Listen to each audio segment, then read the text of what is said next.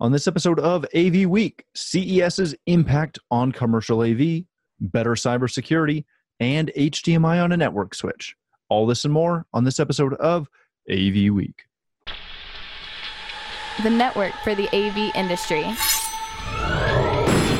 What are you listening to? This, This is AV. This This. this is AV, Nation. This is AV Nation. This is AV Week, episode 386. Thank you, Tyrone. Support for AV Nation is brought to you by Extron, industry leading technology backed by world class support, and by Shure, sound extraordinary. This is AV Week, your weekly wrap up of all the latest news and stories for the AV industry. I'm your host, Matt D. Scott for AVNation.tv. I'm filling in for uh, Mr. Albright today.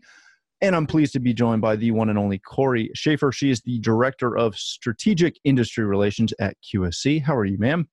I'm well. Happy AV Week. Hey, thank you so much for joining us and being stuck with me. Someone who is not incredibly happy about that, we'll say, is Justin Kennington. He is the president of the SDVOE Alliance. How are you, sir? Doing great. How are you, Tim? I'm doing great. Absolutely fantastic. Uh, but I grew a nice beard for today, so it's it's a good day. And we have, last but not least, my other friend with a really good beard is Steve Greenblatt. He is the president of Control Concepts. How are you, sir? I'm doing well. Thanks for having me. Thank you so much for being here. Uh, as I mentioned off the top, Tim is indisposed this week, so he is not here, and I'm filling in. So apologies if you were tuning in to see Tim. You're stuck with me. Uh, but let's kick this right off uh, with a story that comes to us from AV Interactive. LG unveiled its first rollable OLED at uh, CES this past uh, about a week and a half ago now. Um, what I wanted to get into this, and, and you can read through uh, this story. It is really cool. It's obviously a rollable LED that comes out of a frame and uh, becomes a full loaded TV. What I wanted to jump in uh, to on this is, is let's start with you, Corey. When you follow, or, or do you follow CES from a commercial standpoint at all? It's specifically a residential ish, um, new coming, groundbreaking technology show, but it's not really a commercial show is there really any true value for the the commercial AV space as we know it to be following CES closely? I believe that it is because um, many, many times, especially in the corporate sector, you know, whatever there's buzz around at the CES show, many of these executives in the corporate sector then will ask their teams internally about something because they may not know why it's not relevant for commercial. And also, you look at companies like you know maybe control 4 who started in the resi space but then um, merge over to you know commercial um, and it'll kind of gives you a, uh, a a window of what may be coming to enter our space and on that rollable oled i thought it was amazing especially when you think about open concept spaces and you know um, no access to walls also you know i mean it was just um, incredibly cool so i you know i think uh, we'll see more things like that coming into the commercial sector so absolutely we'll follow it Very good, Justin. If you follow this, um, as Corey is saying, you should. But if you're following this, is this a show that you would look to for you know products and and new technologies so much, or is it more trend based? Well, Tim, trend is the word I was going to use. I think uh, uh, it's very important. I, I, I'm, I really like Corey's approach to say, look, who knows what these uh, executives are going to see and start asking for? We have to be ready to talk them out of it. And good answer.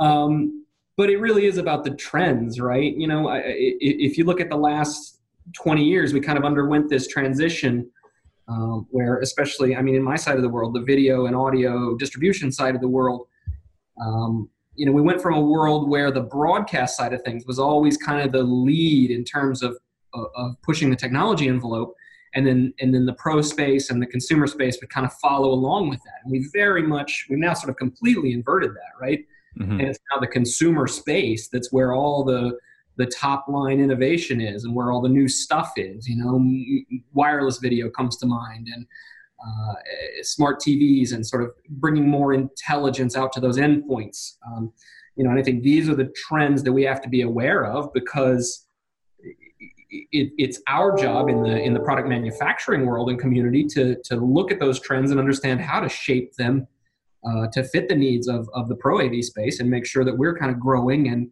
and and building more better solutions for our future. Or another comment would be, you know, um, as far as when you see the trends and when people are asking, you know, when executives are asking for them, you can kind of uh, you can know it's coming and be able to reply.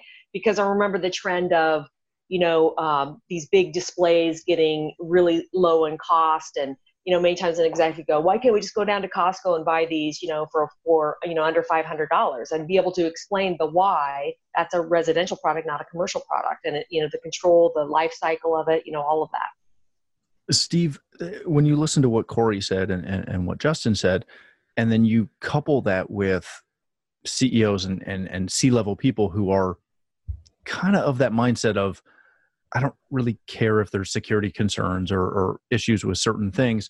They've got the bankroll to jump in and, you know, for the example of the LG rollable LED, say, I want this in my boardroom, just make it happen.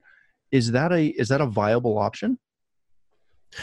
Whether that that's a good question. Whether it's a viable option, but I was going to say I I agree with all that's been stated. Not to be boring, but but the the the idea is that we hear hear all the time. You know, I have this at home. Why can't I have it at work? And um, and and and what's at home is always looked at to be easy and and and less professional so if i'm coming to a professional environment i should at least be able to recreate that and and if you look at this from a user experience perspective we're still all trying to satisfy the same users so and and and lately everybody talks about of course you know how, how the iphone has impacted the user experience for for any type of of user interface or or even controls. And um, so the one it's very relevant to be on on the uh, uh, on the forefront of understanding what what consumers are seeing and, and what the trends are but but also um, we're, we're going to be challenged, I think, to to be more innovative and and and look at and see how we can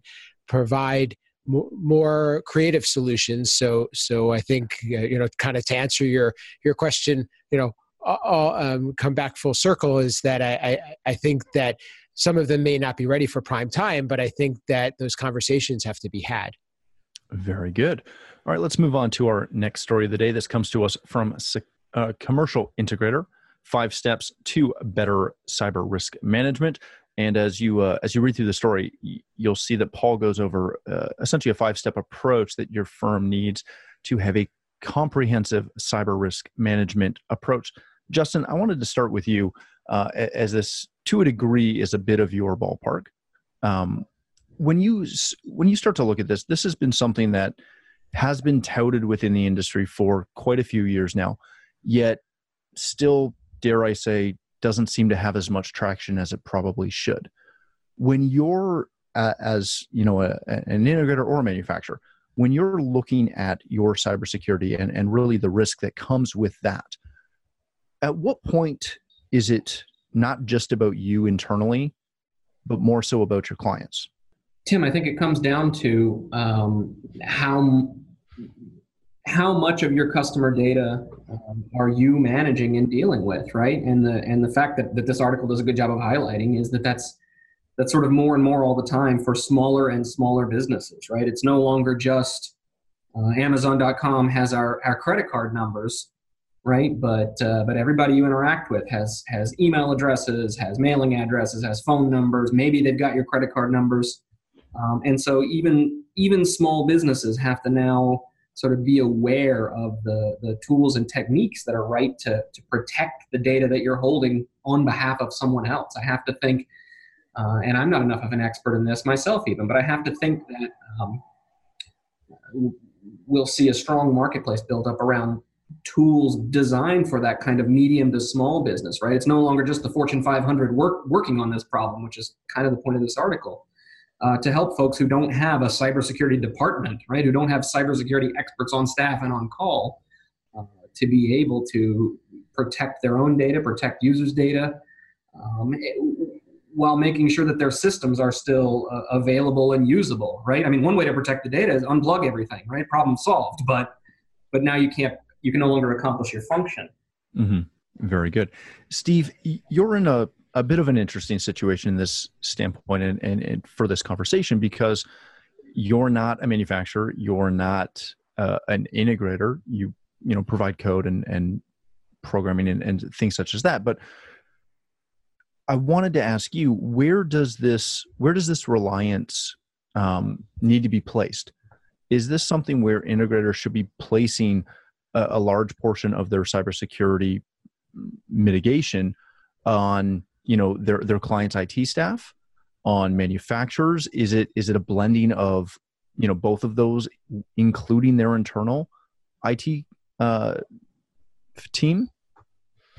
So I think the first order of business is to make sure that somebody's protecting the client and and I think we all have to to subscribe to that and take responsibility for it and and contribute to it. So um, I I would say an you know an integrator is in a great position to be able to own that if they wanted to, um, and then there could also be uh, other providers that create audits or do some other types of consulting in that area. So it could could provide a nice value add. But um, from from an integrator's perspective, I, I, I believe that if they're selling a, a system and the system has uh, has a security breach, they're they're going to be looked upon poorly.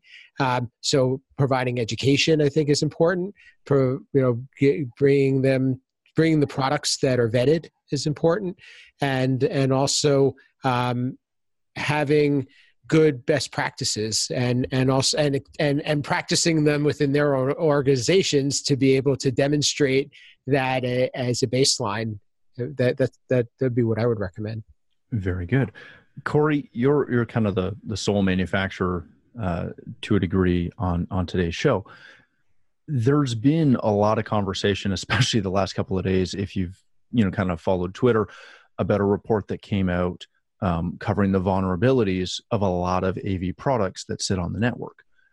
As a manufacturer, knowing that most integrate, in, integration firms are not primarily IT security firms, they're AV companies that have probably been forced kicking and screaming into IT because everything's moved that way. Where where does a manufacturer fit in that a in that conversation of making sure that uh, you know integrators are able to provide secure products and solutions to clients. Um, so where do manufacturers fit in that? But also, how can manufacturers help integrators really understand the value that they have to place on this? So um, there's a lot to unwrap there, but I think we have a huge responsibility actually to um, to share any knowledge we have the sooner the better. Um, uh, we also have an obligation to help educate. You know, most manufacturers spend time on educating the channel on the the um, on their particular products, but there are so many fringe things that we need to be educating on, and in doing so, it really it benefits the manufacturer as well because you're you're viewed more as a uh, you know a trusted authority, a trusted partner, you know helping uh, all boats rise so to speak you know because we're all educating on things even if it's not related specifically to the product but uh, everything um, uh, you know on the network is is um, volatile right? So um, i actually was talking with an integrator earlier this week and doing a bit of an interview and we were talking about um, like SynAudCon does amazing training on audio and it's not manufacturer specific at all but yet there's a real need in our industry for net, you know people to really understand that all elements of the network and and where where we have risk and and benefit you know and and that seems to be a bit of a hole because it's so centric to a particular you know company or manufacturer well let me let me ask any of you this really um, this has been pushed down the the industry's throat for a long time that we really need to bone up on our IT security prowess. Um, I know I, I've been talking about it for years that it, you need to hire IT staff, not somebody who's who's going to learn it, but you need to bring in true IT professionals on staff and make them an integral part of your company. This still is something that we have to talk about a lot because people don't do it. they Yeah. don't have these these personnel on on staff they don't really focus on it we keep talking about this what has to be done to make this really you know finally hit home when are we going to stop having this conversation you know, I hate to say it, but often we learn more from a mistake than we do from things that are going well, right? And and we've had a few stories in our industry. You know, I'm just going to leave those out for a moment um, uh, to not dr- draw attention. Um, AMX, remember the story about the back door of that? Mhm. Um, so you know, unfortunately, we'll probably need to see a bit more of that before people take it seriously. Because again, time is currency, and everybody is spending their time just trying to keep up because there's just so much information coming at all of us. It's one girl's opinion. justin is it is it that we need that big you know that big issue that big data breach or is it just that we finally have to figure out that we're becoming more it companies Well, Tom, I think we'll just end up seeing how it plays out, right? Either either the big breach comes and and we all have to to to take a big left turn and adjust, or we start paying attention, get get in front of it, uh, and manage this so that the big breach doesn't come. Wouldn't that be the the more ideal scenario? But in the end, uh, like, uh, but all you can do is wait and see, right? hmm Very good. All right, let's hit a uh, another story that came to us kind of last minute from AV Interactive. There is an Ether switch, an Ethernet switch with a product level HDMI integration coming down the pipe. Uh, what this is, if you have not seen this, it's a essentially an HDMI input and output module that plugs directly into a Netgear uh, 10G modular managed switch and gets HDMI inputs directly onto that product level. Steve, I want to start with you on this. This, to to my understanding, is the really the first time that we've ever seen this. That we've seen something that is directly plugged into the network with a a, a video signal, no balance, no no adapters, nothing, no other endpoints. Is this that next big step of dare I say AV over IV, AV, over IT convergence? I, think it's a big step toward it. Um, I, I- think the the easier that we we make it for this to happen, eh, the the uh, the more it's going to happen, and um, and I think that we're we're now kind of showing the marriage uh, of a, AV and IT in the same box for the most part, if you if you think about it, right? And uh, so so I, I think a lot of what what's been been an issue in the past, right, has been the infrastructure to be able to support these things. So so I think the more the, the easier that that we as an industry or the more ownership we take about making the the network uh, more, more of, of a comfortable place for for video for AV. I, I think the is it's going to be a huge step for for the industry uh, and and for clients feeling comfortable and gaining adoption. Very good. Justin, this is a SDVOE um, Alliance kind of product. Um, th- this is something that has been really looked for for a long time. That that direct way to plug something directly into the network that gets video on the network again, as we said, without balance. What makes this so groundbreaking is the fact that it sits on a uh, you know a plug and play switch that allows chassis uh, drop in of, of what you need build your own network switch essentially Right.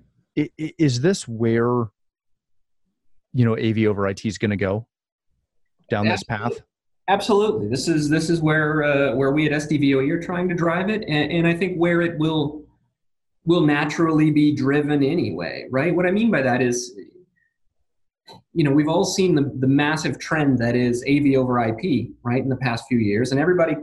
I, I think everybody can understand that that we're moving to a world where all of our video content moves over Ethernet networks all the time. Um, th- there's questions about, you know, are we there yet? Will it be next year? Will it be the year after? But we all know that, you know, 20 years from now, that's where we'll that's where we'll be, and that means displacing the matrix switch, right? This thing has been with us for for 80 years, right, since TV was invented. Uh, and the thing is, in in those 80 years, the matrix switch evolved a lot of really good features, and the modularity that you're referring to is is exactly one of those. So, in fact, this this product, right, which is a collaboration by a couple of, uh, of SDVOE members, including Netgear and, and some others that'll, that'll be announcing their, their participation soon. Um, this product was kind of inspired by some of those things that a matrix switch is really valuable for, right? So Netgear's 4300 series chassis uh, is expandable, is modular. So like you said, you can plug in 10 gig modules, 40 gig modules, PoE modules, fiber modules, etc. And this is just that next obvious evolution to be able to plug in HDMI ports uh, right there on your switch. So now when you have sources in the rack, you know, maybe you've got 12 cable boxes sitting there right next to the switch. There's no need to have standalone encoders uh, driven driving signals down to the Ethernet switch. You can now just plug those video sources right into the Ethernet switch. Very good.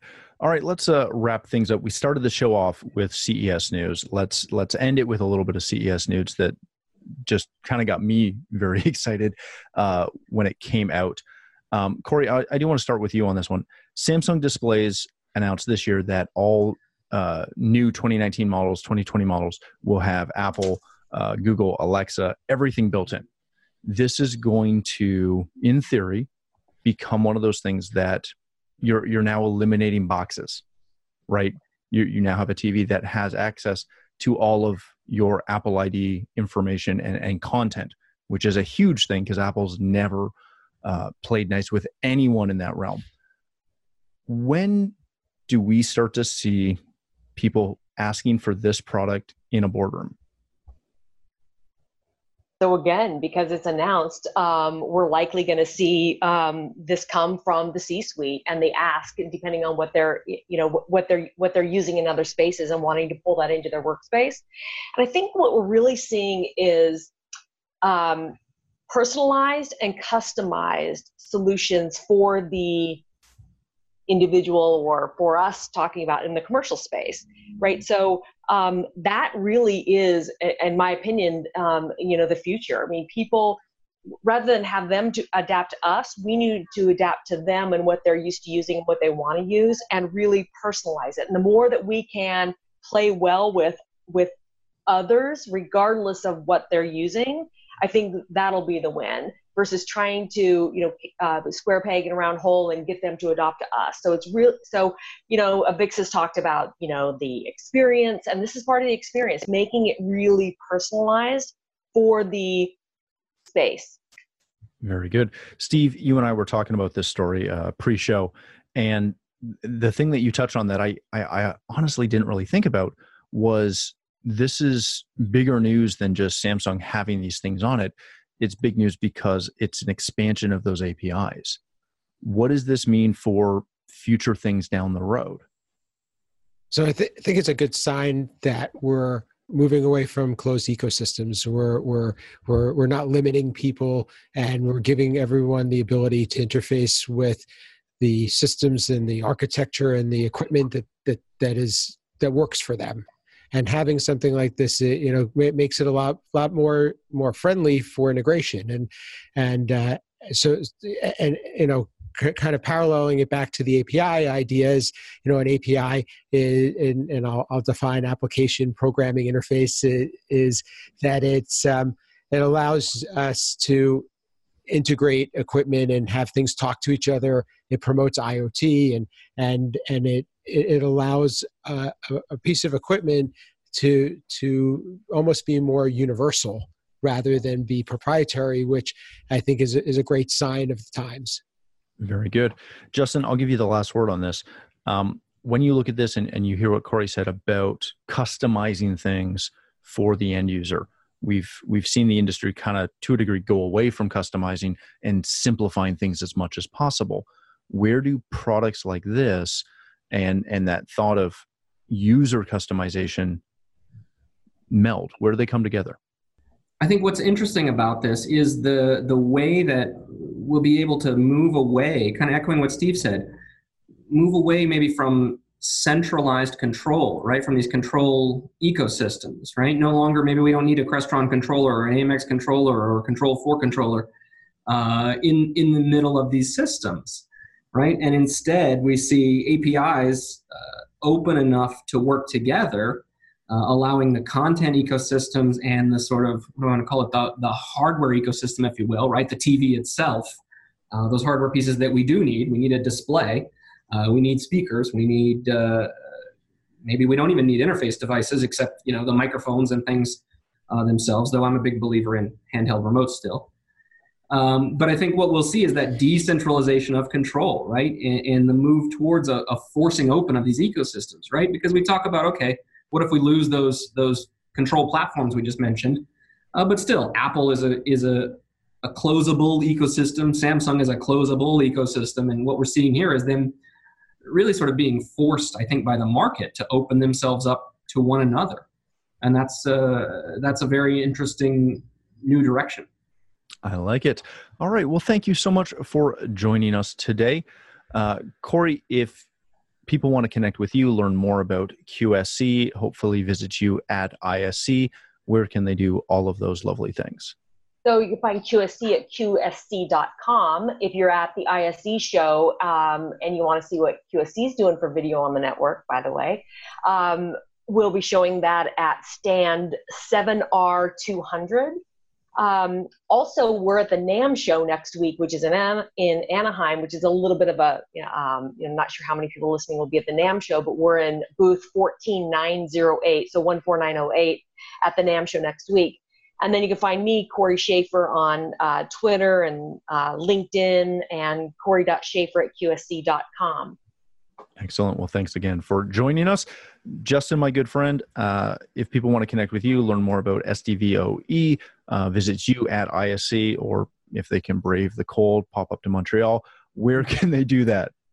Thanks, Tyrone. Um, you can find us at sdvoe.org, on Twitter at sdvoe, uh, and we have a very big presence at the ISE show in a couple of weeks. Uh, our booth is in Hall 3, number B150. Uh, we'll also be putting on some some in-depth training series uh, on Wednesday of the show. You check out our website sdvoe.org and, and grab the details on that uh, and pre-register to be a, an SDVOE certified design partner uh, at a live training we're putting on there. Beautiful. Well, thanks again, Steve, my good friend. Uh, thanks so much for joining us today. If people want to learn more about control concepts or check out your show, where can they do both of those fun things? Uh, Control Concepts is at controlconcepts.net. You can find me on social media at Steve Greenblatt very easily. Uh, but I'll put in a plug for our AV Nation show called A State of Control, which focuses on the control programming and automation aspects of uh, the AV industry. So check that out at avnation.tv. Beautiful. Thank you again uh, to all of our guests for joining us. For myself, if you'd like to connect with me, you can find me on Twitter at Matt D. Scott, and pretty much every other social platform. But more importantly, please stop by avnation.tv. You'll find this show as well as a wide variety of our other shows, including all the verticals that we cover, like my Resi Week show as well.